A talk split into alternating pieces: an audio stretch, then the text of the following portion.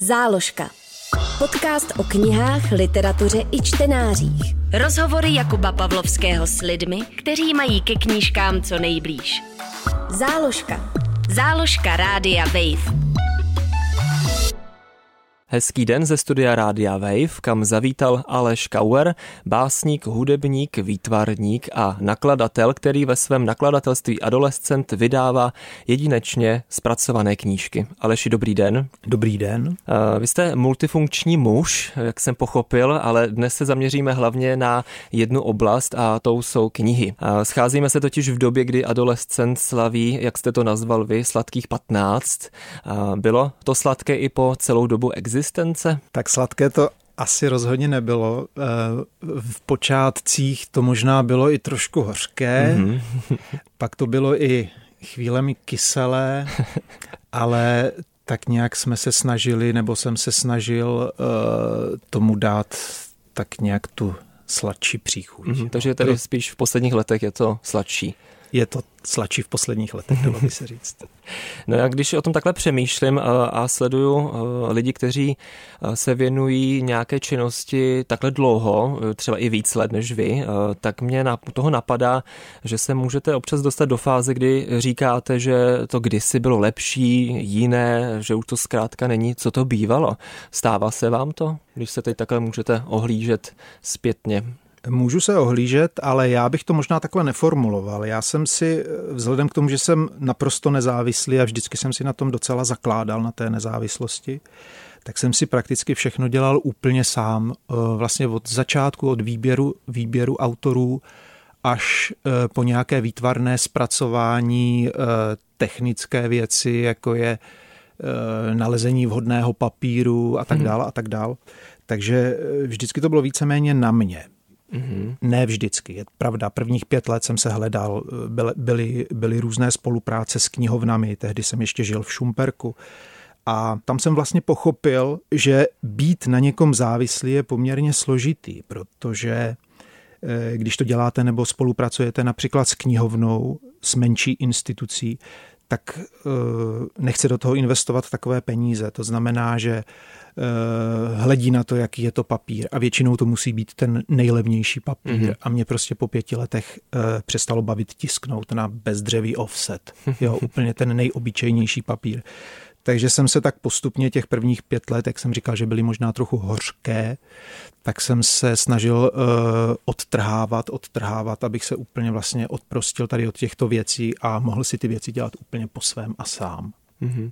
A to znamená, že jste vydával knihy eh, společně s někým dalším ještě v té době. Mhm. Na začátku to tak bylo. Já když jsem začínal v Šumperku, tak eh, vlastně tam jsem se taky snažil nějak propojit tamnější literární nebo respektive básnickou scénu. A mm, našel jsem tam takových 10-12 autorů, kteří, kdybych zůstal na Šumperku, tak věřím, věřím tomu, že by, jim, že by se jim dalo vydat sbírku a ta sbírka by byla poměrně jako mm, zajímavá a Eh, dobře by vlastně charakterizovala ten kraj a fungovala by v hmm. rámci, si myslím, jakoby celé republiky. No ale celé to nakonec bylo jinak. Mm-hmm. Mohl byste uh, posluchačům přiblížit uh, význam názvu adolescent? Mm-hmm. Adolescent, tak mm-hmm. v podstatě je to o nějakém hledání se. Jo?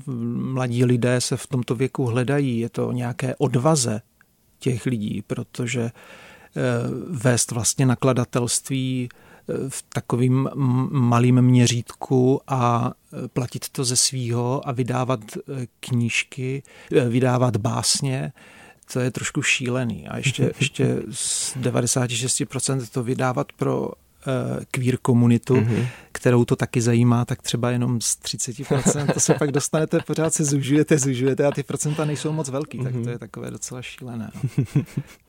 Ještě se vrátím k tomu, jak si to děláte všechno sám. Eh, to je to, čím adolescent dělá charakteristické. Je to, mm, dá se to takhle nazvat, že vlastně jste výjimečný tím, že opravdu každou knížku vezmete eh, do ruky od začátku až do konce právě vy? Ehm, dá se říct, že to tak je. Eh, pokud knížku neilustruji, hmm. tak eh, si vlastně s autorem dohledáváme eh, výtvarníka, takže nemusím knížku dělat já, nemusím dělat ty koláže nebo kresby. Úplně ke všemu já na tom netrvám, to v žádném případě, pokud si no, autor... nemáte monopol nemám na všechny monopol, knížky. Ne, ne, ne. Pokud si autor doveze, donese svého výtvarníka, kterému věří a s kterým se mu dobře spolupracuje, tak je to ideální tak je to ideální a já potom teda dělám grafickou, grafickou práci, jako je nalití textu a tak dál. Mm-hmm.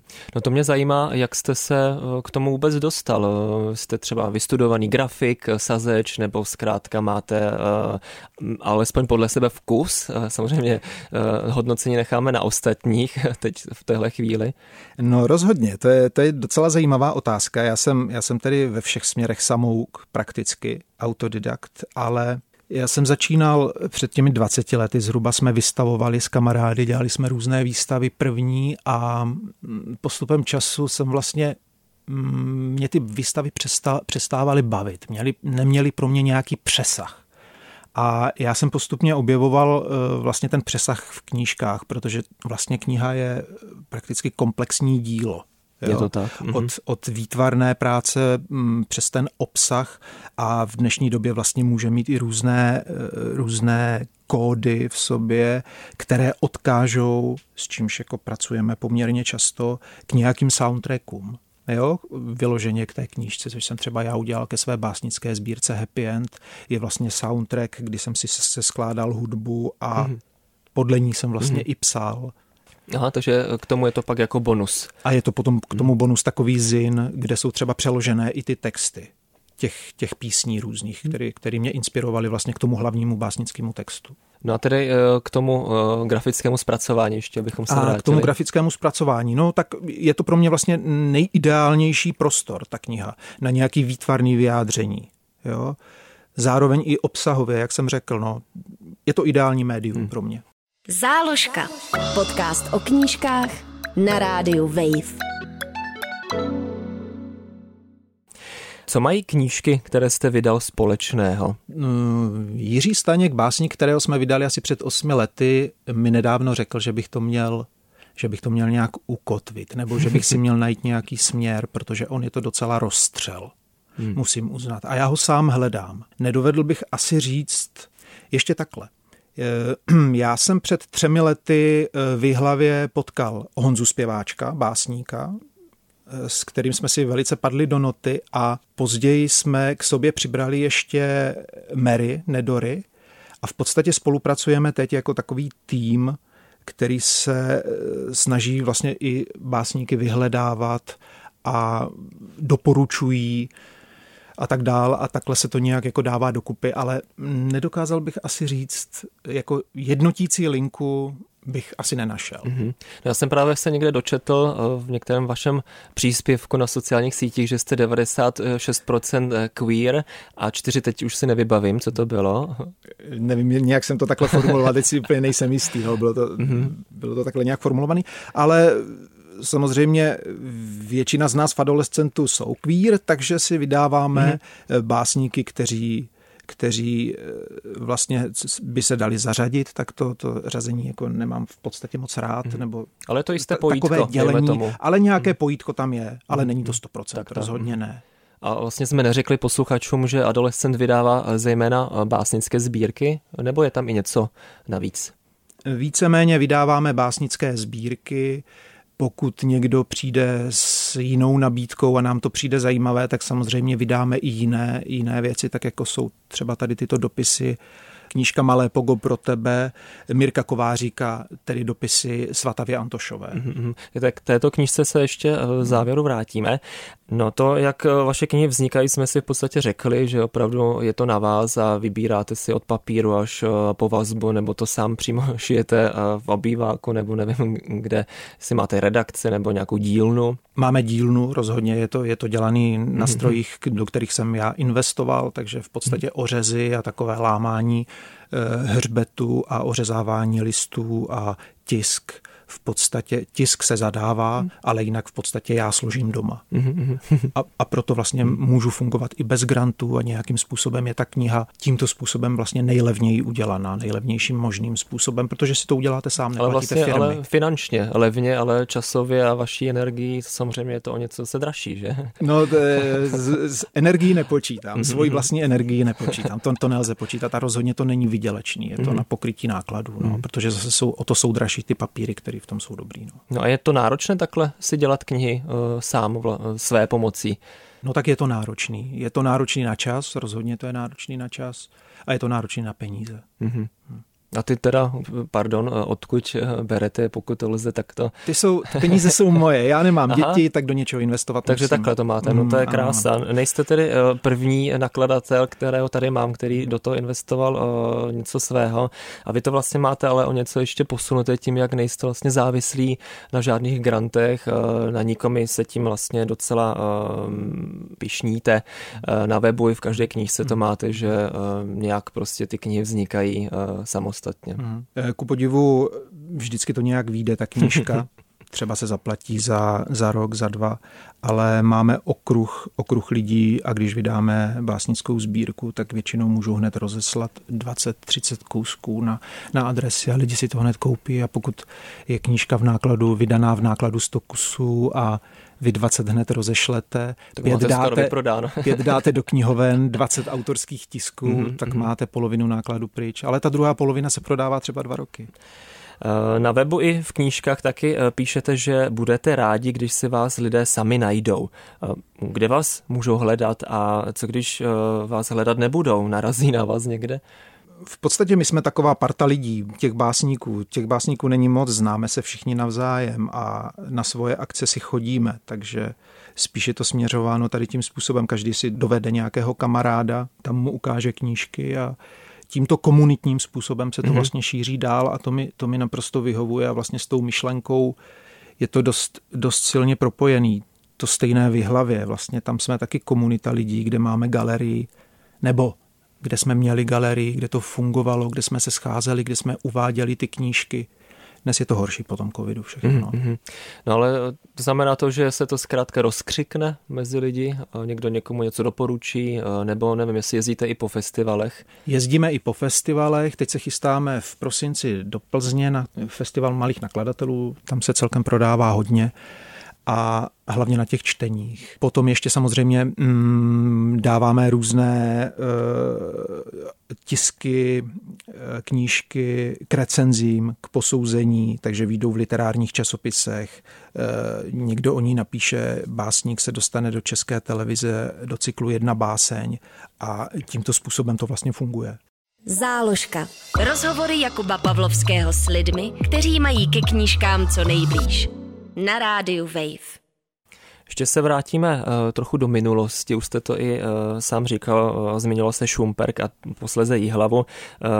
Dočetl jsem se, že adolescent vznikl právě v Šumperku a v posledních letech působíte v Jihlavě. Jaký vliv to má na vaši tvorbu a na to nakladatelství? To, že jste v jednom konkrétním městě v podstatě mimo ty velké proudy? Mm, v Šumperku to bylo úplně neznámé nakladatelství, začínali jsme v prakticky od nuly a po zhruba sedmi letech jsem se přestěhoval do Jihlavy a tam to docela nabíralo obrátky, protože, což je taky docela důležitá věc, jste blíž Praze.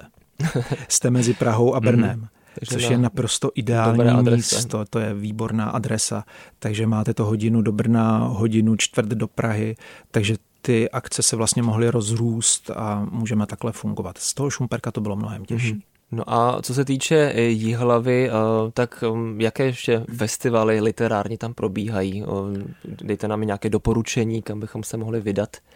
Tak v Jihlavě asi literárních festivalů, konkrétně v Jihlavě moc není, na Vysočině by se jich dalo napočítat víc. Ehm, nicméně děláme festival právě taky s Honzou Zpěváčkem, s tím kamarádem, kterého jsem zmínil, básníkem. Festival, který se jmenuje Kvílení, a to je vlastně literárně hudební festival, eh, který se odehrává v centru města Jihlavy, vlastně v parku Gustava Málera. A jeho patronem je každý rok eh, nějaký konkrétní básník, který má třeba výročí nebo který nás nějakým způsobem zaujal. A takhle to funguje. No a tam si zveme vlastně i lidi, kteří jsou propojení s nakladatelstvím Adolescent. Tam se také prodávají knížky a tímto způsobem vlastně pořád, pořád nějakým takovýmto komunitním způsobem se snažíme žít hmm, a vám... spolu tvořit a, hmm. a být spolu. A to vám takhle vyhovuje i po těch 15 letech, že jste stále uh, komunitně založen? Hmm. Nechcete být třeba větší nebo hmm. růst nějakým způsobem? Eh, vyhovuje mi to naprosto. Eh, cítím velký problém v tom, že i já třeba možná cítím už nějakou únavu nebo po tom covidu a tady po těch věcech, ty, co se dějí teď všude kolem, tak je to prostě pro mě složitý stýkat se s lidma. Cítím to sám, musím to teda přiznat, že mm-hmm. jsem nečekal, že mě to doběhne tímto způsobem, ale mám to. Mám to. A mm, jinak nějaké rozrůstání. Na to už zaprvé nemám čas, nemám na to ani peníze. To už jako udělat to ve větším nebo vydávat uh, ty knihy ve větších nákladech, to už není pro mě jako vůbec možný, reálný.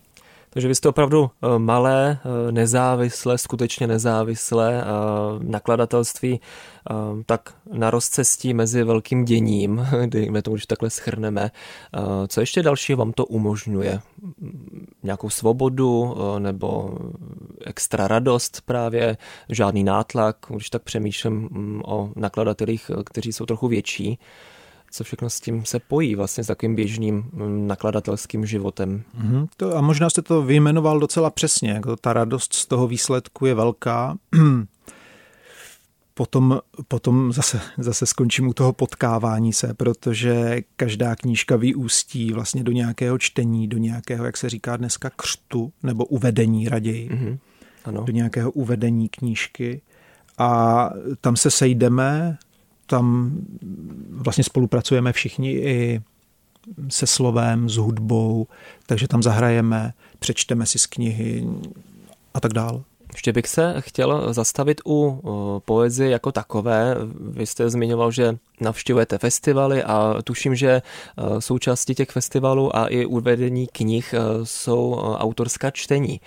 A jak by podle vás mělo vypadat dobré nebo ideální autorské čtení poezie, protože to je přeci jen něco specifického, dá se popsat nějak nebo dát rady ostatním, jak vést autorské čtení básní? Přiznám se, že i mě samotnému, že jsem s tím kolikrát měl problém, když jsem byl na nějakém básnickém čtení, že mi to často nebavilo. Obzvlášť vzpomínám třeba před těmi 15 mhm. lety, eh, kdy málo básníků dovedlo eh, dobře interpretovat svůj text, právě, což je no, zajímavý. To nemusí být jednoduché právě. No. Nemusí to být jednoduché, ale já mám pocit, že se to docela změnilo a že mladší generace posledních deset nebo pět let opravdu umí ten svůj text skvěle prodat. A nebojí se, nebojí se k tomu přizvat i ty svoje elektronické mašinky a nějakým způsobem e, vlastně experimentovat i na poli zvuku a tady těch ruchů různých a tady těchto věcí a vznikají pozoruhodný pozoruhodné věci. A my právě pracujeme s tímto způsobem. My neděláme klasické čtení, jakoby, hm, jak se říkalo, Nemusí stoupnout a přečíst Nedělních to. velká poezie tak, v takovým tom ano. duchu zatěžkaným, kdy si sednete hmm. do křesla a dáte si vedle sebe chlebíček, chlebíček a, a, a čtete poezii. To by asi dneska to by bylo trošku k smíchu, takže hmm. tímto způsobem to nefunguje. Hmm. Záložka. Podcast o knihách, literatuře i čtenářích. Na rádiu Wave. Teď bychom mohli přiblížit nejnovější knížky, které v adolescentu vyšly. Jednu z těch posledních, jak už jste zmiňoval, Malé pogo pro tebe, Mirka Kovaříka a Svatavy Antošové eh, jsem četl. Eh, nedávno a jde o sbírku dopisu právě Mirka eh, Svatavě eh, z let 1985 až 1993. Mirek Kovařík byl mm, velký propagátor poezie ještě za minulého režimu a Svatava Antošova je současná básnířka. To teda poezie není, takže tímto vlastně se už trochu vybočujete ze svého toho zajetého nebo většinového vydávání poezie.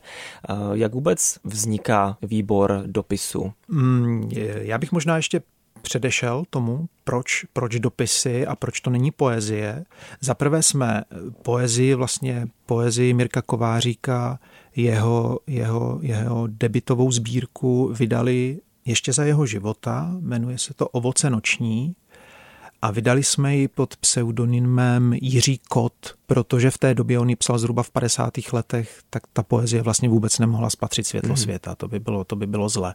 Takže on to psal, už tehdy to vydal zhruba tři útlé e, sbírečky sám pro sebe v 50. letech a pod tímto pseudonymem a my jsme to vlastně chtěli ukázat, jaké to bylo, tak jsme to vydali i pod tímto Takže pseudonymem Takže opravdu po tolika letech to vyšlo poprvé. A poprvé, hmm. vyšla poprvé, no. Vydali jsme ho ve velmi nízkém nákladu, možná uděláme dotisk, ale to, to, to, je, to je zatím předběžné. No a e, proč dopisy Mirka Kováříka? Nevím, jestli bychom vydávali dopisy někoho jiného, ale Mirek Kovářík je s tou poezí tak silně spjat a vlastně i, i s námi, já si pamatuju, že snad poslední čtyři nebo pět Prideů eh, jsme s ním spolupracovali. Mm-hmm. Vždycky nějakým způsobem se přidal k nám, mladším, a skvěle zapadl do našeho kolektivu a eh, byl to skvělý člověk no, mhm. tady v tomto, v tomto smyslu. Takže a hlavně nám všem pomohl. Jo. Mm. Mě už před těmi 15 lety, kdy mě jsem poprvé pozval do Zeleného peří a pak ještě několikrát, v malostranské besedě jsme vystupovali, já jsem chodil i k němu, navštěvoval jsem ho u něj doma, povídali jsme si o různých věcech a byl to strašně fajn člověk. Hmm. No a když se pozastavíme u dopisu, co vy a dopisy v dnešní době? Píšete je nebo psal jste je někdy v minulosti? Eh, dopisy jsem psával, dopisy píšu, píšu je čím dál míň a většinou si dopisuji s básníkem Pavlem Petrem. Hmm. A to si občas skutečně napíšeme ještě i tuší, perem si napíšeme Hezky. prostě dopis. Hmm. Jen pár řádků, skoro báseň. Ale jste v kontaktu i e, jiným způsobem? Je to tedy takový jako mm, zpestření toho jo. vztahu, dejme tomu? Hmm, voláme si, já jezdím občas do Zlína, on když jede sem mm, z galerie, on pracuje v galerii, tak jede do galerie, oblastní galerie Vysočina v Jihlavě, tak se třeba potkáme, hmm. určitě se potkáváme.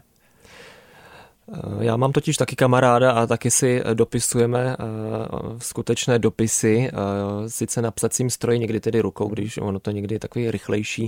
Eh, ty dopisy právě Mirka Kováříka a Svatavy Antošové taky byly psané rukou, když jste to připravovali do tisku? Já jsem dostal Word, já jsem dostal Wordový mm-hmm. soubor, to znamená, že Svatka to všechno přepsala a požádal jsem jí, aby mi poslala okopírované některé ty originály, a bylo to psáno na stroji. Mm-hmm. Oni vlastně tam jsou z toho udělané i koláže, tuším, že tady vzadu je, je takhle, takže to je, to je vlastně originál, ten Ale dopis, to je scan přímo, včetně, mm-hmm. včetně toho Mirkova tak, tak. podpisu, takže mm-hmm. to je mhm, scan. Takže ručně si uh, nepsali, ale tak to ten rukopis byl, to mě zajímalo. Ten rukopis byl poměrně divoký, mm-hmm. co jsem někde viděl. A tuším, že i Mirek mi taky napsal nějaký dopis, takže mám i jeden, snad jeho, nebo dva dopisy ručně psaný. No a jakou ještě knížku byste od vás uh, zmínil? Myslím si, že jste mezi tím už vydal i novou. Ano, vydali jsme uh, a v podstatě to je zajímavé, to mě došlo až teď. V podstatě lirizované dopisy, které jsou psány ve verších. Kniha se jmenuje Borderline a je od autorky Kino Peklo a autora eh, Richarda L. Kramára. A ještě z minulosti, když vytáhneme nějaký titul, co byste zmínil? Máte tam i nějaký bestseller, no, který bestseller, se prodal hned? Bestseller tedy paradoxně mám, ale paradoxně říkám, protože bestseller je Aneška Kovalová, kde jsme museli dělat dotisk, což je významná výtvarnice, s kterou jsem se potkal v Šumperku, když jsem pobýval. Měli tam galerii Jiřího Jílka a ona si k výstavám píše různé poznámky, které jsou pak třeba jsou uvedeny v tom konkrétním katalogu, ale nikdy ty věci nebyly usebrané. Takže to je zhruba 30 stran textu, je to poměrně útlá knížka, ale je to teda fantasticky napsaný. A to teda, to jsem, hmm. to jsem zíral, kolik se těch knížek prodal, že jsme opravdu museli dělat dotisk a to bylo snad poprvé. Hmm. A možná, když se podíváme ještě do konce roku, tak chystáme právě po té šílené události na Slovensku. Ano, to jsem chtěl zmínit, viděl jsem i výzvu, pokud tedy narážíte na to. Uh-huh. Antologii v podstatě nemáme ještě název. Přišlo nám spousta textů. Musí se to hodně hmm. probrat, protože jak to jsme věřím. oslovili široký vlastně spektrum lidí, tak je, tam, tak je tam, možná to nebude znít moc pěkně, ale příliš mnoho srdíček, příliš mnoho duhy. Je to takové jako přesládlé, přeslazené hmm. celé, takže musí se to probrat a je tam pár i básníků, který, kteří jsou známí a na těch textech to asi budeme muset takhle postavit. Takže to vám není úplně blízké, když je to až příliš uh, duhové. no, musí, no, musí se to probrat. Tak jako duhové je v pořádku, že to je duhové, ale ta báseň musí mít nějakou kvalitu. To samozřejmě. To, mm. Tak jo, já vám moc, Aleši, děkuji eh, za váš čas, že jste přišel do záložky. Mým hostem byl Aleš Kauer z velmi nezávislého eh, nakladatelství Adolescent. Mějte se hezky. Velice děkuji a nashledanou. Záložka. Podcast o knihách, literatuře i čtenářích. Poslouchej na wave.cz lomeno záložka, v aplikaci Můj rozhlas a v dalších podcastových aplikacích.